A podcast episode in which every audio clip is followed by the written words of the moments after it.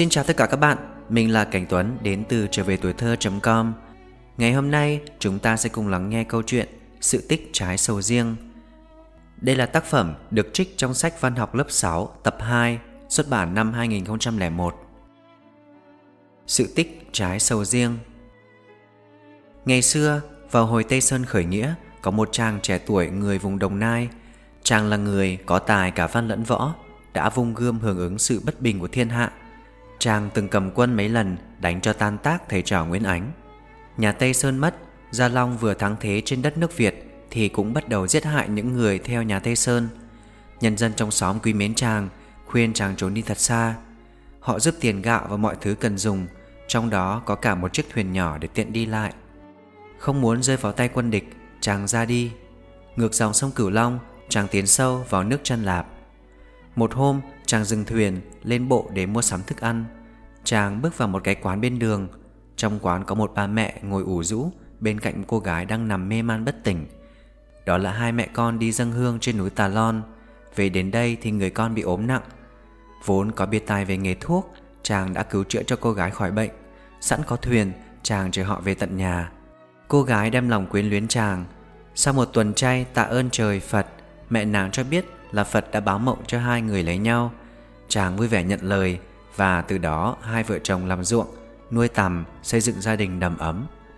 Mười năm thoảng qua như một giấc mộng, Hai vợ chồng quấn quýt nhau như đôi chim câu. Trong vườn nhà vợ có một cây ăn quả gọi là cây turen Mà xứ sở chàng không có. Mùa trái chín đến, Vợ xẻ một trái đưa cho chồng ăn. Trái turen vốn có một mùi khó chịu. Thấy chồng nhăn mặt, Vợ bảo, Anh ăn sẽ biết nó đậm đà như lòng em đây. Không ngờ một ngày kia Vợ đi dâng hương đế thiên, Đế thích về thì ngộ cảm. Chồng cố công chạy chữa nhưng không sao cứu kịp. Cái chết chia rẽ cặp vợ chồng một cách đột ngột, Không thể nói hết cảnh tượng đau khổ của người chồng.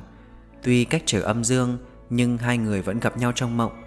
Chồng hứa trọn đời sẽ không lấy một ai nữa, Còn hồn vợ thì hứa không lúc nào rời xa chồng. Nghe tin Gia Long đã thôi truy nã những người thù cũ, Bà con ở quê nhà nhắn tin lên bảo chàng về những người trong xóm cũng khuyên chàng tạm đi đâu cho khuây khỏa. Chàng đành từ giã quê hương thứ hai của mình. Trước ngày lên đường, Vợ báo mộng cho chồng biết Sẽ theo cho đến sân cùng thủy tận. Năm ấy, cây tu rên tự nhiên chỉ ra mỗi một trái. Trái tu rên năm ấy tự nhiên rụng vào vạt áo chàng, Giữa lúc chàng ra thăm cây kỷ niệm của vợ. Chàng mừng rỡ, Quyết đưa nó cùng về xứ sở. Chàng lại trở về nghề dạy học, Nhưng nỗi riêng canh cánh không bao giờ nguôi. Chàng đã ươm hạt turen thành cây Đem trồng trong vườn, ngoài ngõ. Từ đấy, ngoài công việc dạy học Chàng còn có việc chăm nom cây quý. Những cây turen của chàng ngày một lớn khỏe. Lại 10 năm nữa trôi qua Chàng trai ngày xưa bây giờ tóc đã lốm đốm bạc. Nhưng ông thấy lòng mình trẻ lại Khi những cây mà ông bấy lâu chăm chút Nay bắt đầu khai hoa kết quả. Ông sung sướng mời họ hàng Làng xóm tới nhà nhân ngày dỗ vợ và nhân thể thưởng thức một thứ trái lạ chưa hề có ở trong vùng. Khi những trái Turin được bưng ra đặt trên bàn, mọi người thoáng người thấy một mùi khó chịu. Chủ nhân biết ý đã nói đón, nó xấu xí, nó có mùi khó chịu, nhưng chính những múi của nó ở trong lòng lại đẹp đẽ, thơm tho như một mối tình đậm đà của đôi vợ chồng son trẻ. Ông ta vừa nói, vừa xẻ những trái Turin chia từng múi cho mọi người cùng nếm. Đoạn, ông ta kể hết câu chuyện tình duyên xưa mà khi về đến nay ông đã cố ý giấu kín trong lòng. Ông kể mãi, kể mãi. Khi kể xong, ở khóe mắt con người trung tình ấy, hai giọt lệ long lanh tự nhiên nhỏ vào múi turen đang cầm ở tay.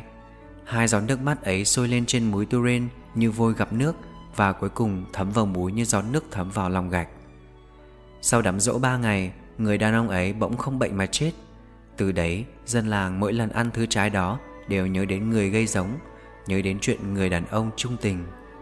Họ gọi Turen bằng hai tiếng sầu riêng Để nhớ mối tình trung thủy của chàng và nàng. Người ta còn nói, Những cây sầu riêng nào Thuộc dòng loại hạt có hai giọt nước mắt của chàng Mới là thứ sầu riêng có trái ngon Và thơm hơn các thứ khác.